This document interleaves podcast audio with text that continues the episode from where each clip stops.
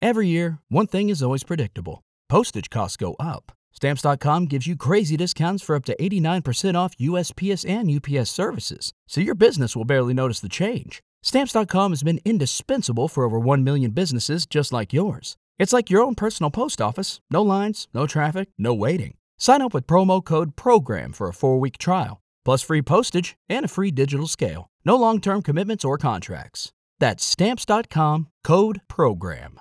Only 4% of universities in the U.S. are R1 research institutions, and Temple University is one of them. This means 100% of students have the opportunity to participate in hands on learning and research with world class faculty. With over 600 academic programs across 17 schools and colleges, Philadelphia's largest public university provides students with a rich variety of opportunities and propels graduates to succeed in their careers. Temple University. Schedule a campus tour today at admissions.temple.edu/visit.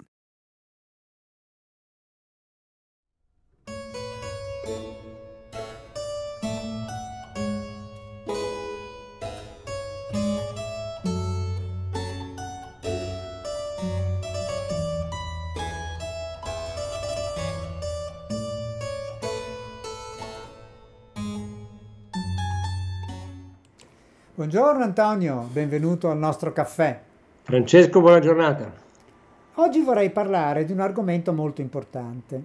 Molto importante perché ha sempre preso, ha sempre preso più campo nell'ambito della medicina in generale e anche nell'ambito della psichiatria, con un sacco di cose, di, di effetti collaterali di cui poi magari riusciremo anche a parlare oggi, che è il tema della medicina basata sulle evidenze, ovvero la evidence-based medicine che eh, significa per chi ci ascolta che le cure dovrebbero essere scelte in base a dei parametri di eh, dire, certezza sulla loro efficacia che siano misurabili in qualche modo per far sì che le, scel- che le cure vengano scelte in maniera la più appropriata possibile. Questa è un'affermazione che credo valga per la psichiatria come pure per qualunque altra forma eh, di cura e di patologia medica, ma che, è per questo che ne voglio parlare con te, mi sembra, a me sembra personalmente, che mentre è più facile fare della eh, medicina basata sulle evidenze quando parliamo di polmonite o di influenza, in campo psichiatrico la terapia basata sulle evidenze sia un po' più complicata da valutare, ovvero, lo anticipo già, che vengano valutate come poco evidenti delle cure che in realtà funzionano. Io te la metto lì e sento un po' il tuo parere di cattedratico. Beh, anche di clinico, perché poi noi siamo immersi in questo tipo di tematica. E hai ragione, perché in psichiatria eh, noi in realtà eh, rappresentiamo in questo una, una disciplina medica e quindi eh, anche nel nostro campo si parla di evidence-based psychiatry, non medicine, ma psychiatry, quindi psichiatria basata sulle evidenze. Eh, allora, due parole un po' per, per contestualizzare. È chiaro che questo concetto nasce dall'idea che la medicina dovesse muoversi sulla base di prove, di prove scientifiche, di prove eh, empiriche ehm, il, diciamo chi per primo parlò di, questo, di questa tematica fu un certo Sackett, David Sackett, e poi molto più noto Cochrane ha poi preso in mano no, tutto questo, argomento, addirittura poi favorendo la costruzione di una library e di un, di un vasto movimento che accumula prove, no? accumula prove di efficacia e le rende disponibili a tutta quanta la comunità scientifica.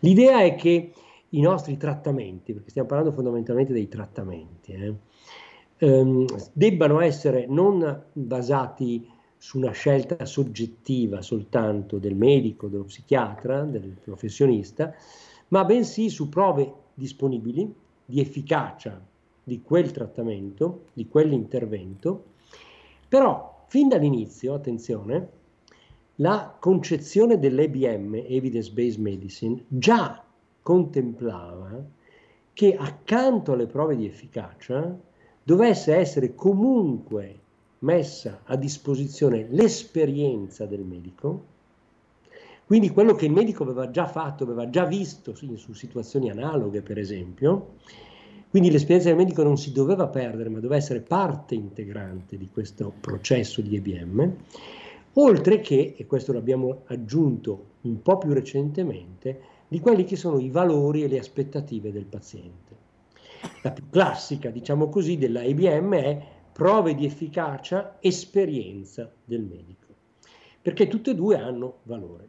Chiaro che tutto parte nel concetto di, di EBM o di evidence-based mental health, se vogliamo, ehm, sulle prove di efficacia, che fondamentalmente ci dicono il medico dovrebbe agire eh, facendo uso consapevole ehm, e mh, diciamo giudizioso eh, di quelle che sono le migliori evidenze al momento disponibili. Ovviamente non può sapere quello che si scoprirà, ma deve sapere quello che fino a quel momento si è scoperto, si è saputo e deve metterlo a disposizione del proprio paziente. Metterlo però naturalmente anche sulla base della propria esperienza, perché come de- diremo tra un attimo, non tutte le persone sono uguali e quindi non, quello che funziona in una persona non necessariamente deve esattamente corrispondere a quello che funziona in un'altra persona. E qui entra l'esperienza personale e la capacità di discriminare alcune caratteristiche individuali che rendono un approccio preferibile rispetto all'altro. Diciamo che tecnicamente l'evidence-based medicine si basa su studi clinici, eh, per esempio nel, nell'ambito dei trattamenti farmacologici, che sono quelli in assoluto più studiati da questo punto di vista, sono i cosiddetti studi randomizzati controllati, che sono degli studi in cui esiste una metodologia che cerca di valutare l'efficacia di un farmaco, in questo caso, per esempio rispetto a un parametro come la, l'andamento dei sintomi, eh, al netto di una serie di fattori confondenti. Hm? E per fare questo bisogna controllare eh, quell'effetto del farmaco con l'effetto, per esempio, o del placebo, cioè di, un, di una sostanza che non ha un'azione farmacologica specifica, ma ha soltanto un effetto aspecifico, in quanto placebo, appunto, che vuol dire che comunque un effetto ce l'ha, eh, però un effetto aspecifico, cioè non connesso a quel meccanismo di azione del farmaco sotto studio, oppure a un altro farmaco che già si è dimostrato utile in termini di confronto. Questo è diciamo, il paradigma dello studio diciamo, più solido dal punto di vista metodologico, che richiede ovviamente alcuni accorgimenti, eh, per esempio la condizione di cecità, cioè chi valuta il paziente non deve sapere che cosa il paziente sta assumendo e lo stesso paziente non deve sapere se sta assumendo il farmaco attivo oppure il placebo oppure un farmaco di comparazione. Ma non è l'unico paradigma perché abbiamo per esempio anche degli studi che possiamo chiamare, chiamare osservazionali, cioè degli studi che osservano in modo più o meno naturalistico il paziente o in modo prospettico, cioè da oggi in avanti, in seguito a un trattamento farmacologico, oppure anche a livello ret- come, come dire, in, prospe- in modo retrospettivo, cioè una persona che sta assumendo quel farmaco da un po' di tempo, per esempio, che cosa ha avuto nella sua storia, che cosa è accaduto nella sua storia precedente. Questi studi osservazionali, che non sono quelli diciamo, più solidi dal punto di vista metodologico e quindi non, non, non contribuiscono, per esempio, alla registrazione di un farmaco e quindi poi alla sua indicazione clinica, ma che invece sono molto utili per vedere poi che cosa succede nel campo reale, nella vita reale, nell'uso di quel, di quel farmaco nei pazienti che noi seguiamo, sono ovviamente um, danno informazioni integrative e molto importanti, perché noi abbiamo ovviamente una prospettiva che è quella degli studi randomizzati controllati, che ci, di, ci, ci, ci, dice in qualche modo, in modo incontrovertibile, se quel farmaco può essere considerato superiore al placebo o superiore a un farmaco comparativo. Ma poi nella vita reale di tutti i giorni dobbiamo vedere come questo si traduce in un effetto clinico. E vi spiego molto semplicemente perché. Perché gli studi randomizzati controllati selezionano i pazienti, cioè utilizzano dei pazienti che sono molto molto, come dire, puliti, quindi non devono avere comorbidità, cioè altre patologie psichiatriche, non devono avere patologie organiche, non devono assumere altri farmaci, cioè vengono studiati, devono essere ovviamente complianti, cioè devono essero ader- aderire al, al progetto, al, allo studio. Quindi una casistica che è importante, fondamentale, ma non è totalmente rappresentativa no? Di quello che noi vediamo nella vita di tutti i giorni dei nostri servizi. E allora gli studi osservazionali colmano questo gap e ci dicono qualche cosa in più invece su quella che è la casistica reale di tutti i giorni. Ecco, Antonio, scusa, una domanda, perché eh, tu hai correttamente eh, inquadrato il tema della medicina basata sulle evidenze per la parte che riguarda la, i farmaci. Certo. Ma in questo senso la psichiatria non è diversa dalla diabetologia, cioè io ritengo che eh, creare dei protocolli terapeutici per una determinata mh, patologia psichiatrica, individuando secondo un criterio di evidenza quali sono i, i farmaci più adatti, mi sembra assolutamente corretto. Ma c'è un ma su cui volevo un attimo fermarmi che è in realtà il tema del fatto che notoriamente la psichiatria, non a differenza della medicina che sempre la parola usa, ma eh, come strumento terapeutico in generale, però la psichiatria in particolare usa la parola, cioè terapia, le terapie non farmacologiche esistono e sono estremamente importanti. Aggiungo un'altra affermazione. Mi risulta che ci siano studi di evidence-based medicine basa- eh, indirizzati a quella che si chiama la terapia cognitivo-comportamentale, che sta ottenendo, virgolette, dei risultati evidence-based e quindi viene inserita dentro i protocolli, diciamo, terapeutici per determinate patologie, mentre è molto in crisi la terapia eh, dire, di parola basata su quella che è in generale la teoria psicanalitica essendo nota la mia passione per la psicanalisi ed essendo convinto che in realtà la psicanalisi funziona, mi domando come se ne esce. Tradotto in altre parole, si rischia di tener fuori per ragioni di non misurabilità, punto interrogativo, è un punto interrogativo enorme, un determin- una forma di terapia della parola, secondo me essenziale, a favore di una forma di terapia della parola altrettanto importante, ma non la panacea contro tutti i mali, com'è la terapia eh, cognitivo-comportamentale, che funziona benissimo, credo, e lo, posso, e lo affermo, in determinate patologie, ma non è vero che funzioni in tutte. Ma in realtà si crea un problema, una concorrenza, dico io, tra queste due forme di, di intervento di terapia della parola, dove sembra che stia vincendo la terapia cognitivo-comportamentale a, favore, a sfavore della psicanalisi che ai nostri tempi invece era al centro dell'attenzione, diciamo, della, delle forme di, di, terapia della parola e dell'approccio, come dire, di osservazione clinica eh, del, del, del, malato, aggiungendo anche un'osservazione di, un'osservazione di tipo psicanalitico che poteva a volte aiutarci anche ad inquadrare al meglio e a fare diagnosi, quantomeno, oltre che curare. Ecco, ti chiedo un po' un chiarimento su questo perché è un tema molto molto importante, no? Si sente dire da colleghi e eh no, la psicanalisi non si può usare perché non ha basi evidence. Punto. Arrivederci. No, bene, hai fatto benissimo. Eh, la prendo in campo largo perché così riusciamo a, a poi a focalizzarci su questo tema più specifico. Eh, noi abbiamo parlato finora fondamentalmente di trattamenti farmacologici, certo. per cui sono state e sono tuttora applicate queste metodologie, anche perché ovviamente è indispensabile che se noi proponiamo o, o, o somministriamo un nuovo farmaco, bene questo sia garantito, tra virgolette, dal punto di vista della sua efficacia e dal punto di vista della sua sicurezza e tollerabilità. Però in realtà questo tipo di metodologie che portano poi appunto alla medicina basata sulle evidenze, in questo caso alla psichiatria basata sulle evidenze, è stata applicata anche in altri ambiti.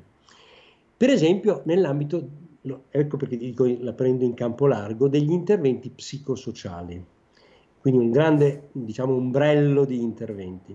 E nel corso degli anni, soprattutto negli ultimi anni, si sono accumulate evidenze di efficacia di una serie di interventi psicosociali, più di altri. Faccio alcuni esempi.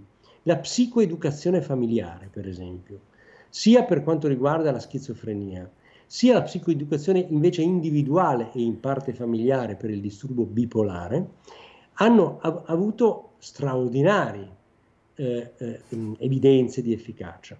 tant'è che vengono, oggi viene considerato un intervento appunto evidence-based. Ma non basta. Per esempio, nell'ambito eh, delle patologie per lo più psicotiche, eh, gli interventi di social skills training o di addestramento alle abilità sociali, strutturati, manualizzati, a loro volta hanno avuto prove di efficacia. Su alcuni parametri ovviamente di risultato, non su tutti, ma comunque hanno avuto delle prove di efficacia, per esempio sul recupero di alcune abilità, su abilità strumentali, abilità sociali e così via. Un campo del quale mi sono occupato io in modo più diretto, la parte della riabilitazione cognitiva, rimedio cognitivo. Ehm, bene, mh, mm, di cui poi mi piacerà parlare magari in un'altra occasione, è che è un tema ehm, straordinario in cui pure oggi esistono prove di efficacia in termini di effetto sia sulle funzioni cognitive che sul funzionamento psicosociale delle persone, dei pazienti, sia nell'ambito della schizofrenia, dei disturbi schizofrenici e oggi sappiamo anche nell'ambito di alcune forme di disturbo dell'umore. Ancora, interventi di inserimento lavorativo strutturato, sempre nell'ambito delle psicosi, hanno avuto evidenza di efficacia. Veniamo alle psicoterapie. Quindi vedi, non stiamo parlando solo di farmaci, ma anche di altri interventi. Per alcuni invece ci sono delle prove ancora parziali e per questi non è possibile consegnare no, l'intervento a un uso clinico con, come dire, la ehm, caratterizzazione, quindi la raccomandazione che è tipica delle, delle, degli interventi basati sulle evidenze o basati sulle prove. Nell'ambito degli interventi psicoterapici, è vero, hai ragione, la, l'area degli interventi cognitivo-comportamentali è quello che ha avuto il massimo dell'attenzione, dunque il massimo delle prove di efficacia. Mm? Le due cose a volte sono correlate, no? a volte noi troviamo più prove di efficacia laddove noi facciamo più prove, cioè eh, attiviamo più studi. Hm?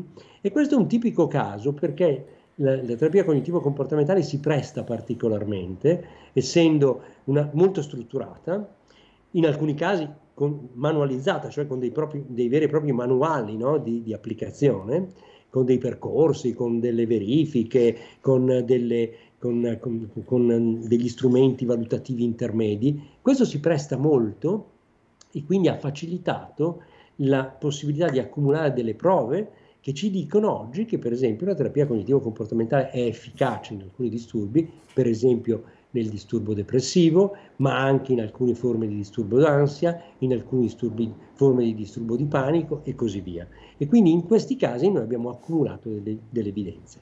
Ci sono degli interventi che o per loro natura o a volte, e qui lo dico anche con una così una simpatica eh, come dire, sollecitazione, si sottraggono un po' alla possibilità eh, di eh, come dire, fornire degli strumenti che adatti poi alla misurazione. Mh? O perché per la, per la, loro natura, appunto, per la, per la, caratteristica, o perché in qualche modo questi strumenti non vengono automaticamente associati all'intervento stesso.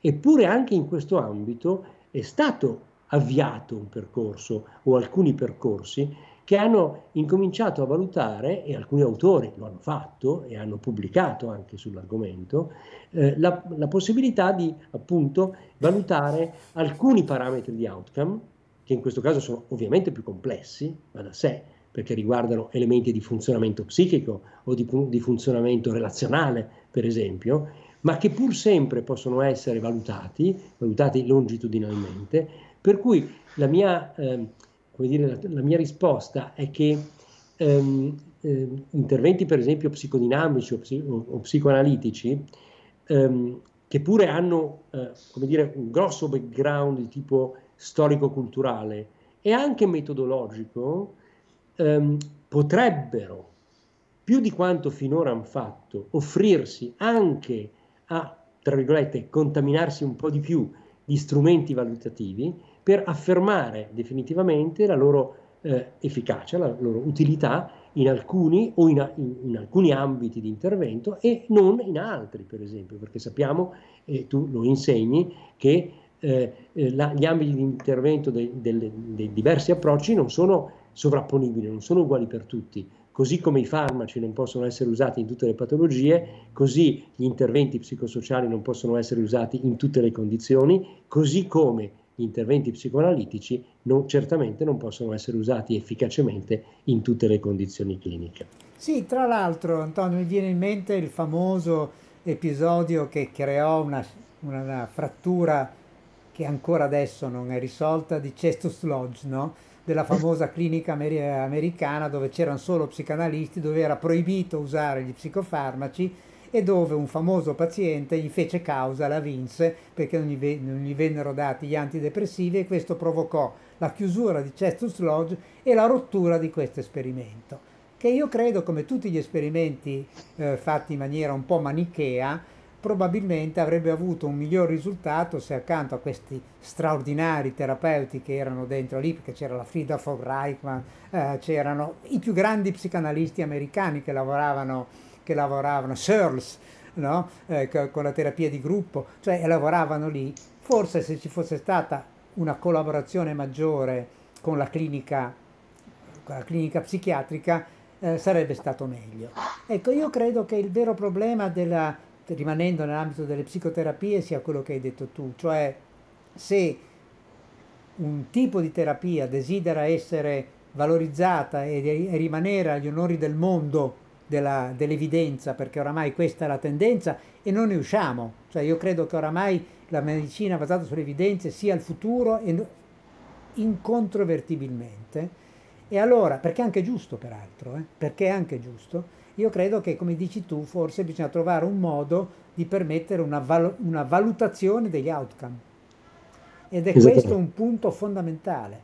Se quindi chi opera, per esempio nell'ambito psicanalitico, non vuole essere emarginato dalla medicina basata sulle evidenze, dovrà trovare un modo di confrontarsi con, con gli outcome non con il metodo, con gli outcome, perché, perché è lì il tema, no? Cioè vedere se funzionano e in che, in che ambiti, come dicevi tu, hanno un risultato. Io credo che questa sia una delle chiavi più importanti del futuro della nostra disciplina, non trovi? Certamente, certamente, e sono d'accordissimo e questa è la strada sicuramente da, da percorrere. Voglio soltanto tornare su un, un, tema che ho accennato e non ancora sviluppato del tutto, e che è forse il limite no, del, del, di questo approccio dell'evidence-based medicine, perché eh, tutti questi studi, tutte queste prove vengono ottenute su gruppi di pazienti, su gruppi che possono essere anche molto numerosi di pazienti, quindi ci danno sempre delle tendenze medie. Ci dicono cioè che cosa succede in quel gruppo così caratterizzato dal punto di vista diagnostico, dal punto di vista sintomatologico, seguito in modo rigoroso, eccetera, ma ci dicono meno su quello che accade nel singolo paziente. Cioè la prospettiva individuale non viene considerata automaticamente da questo approccio della evidence-based medicine.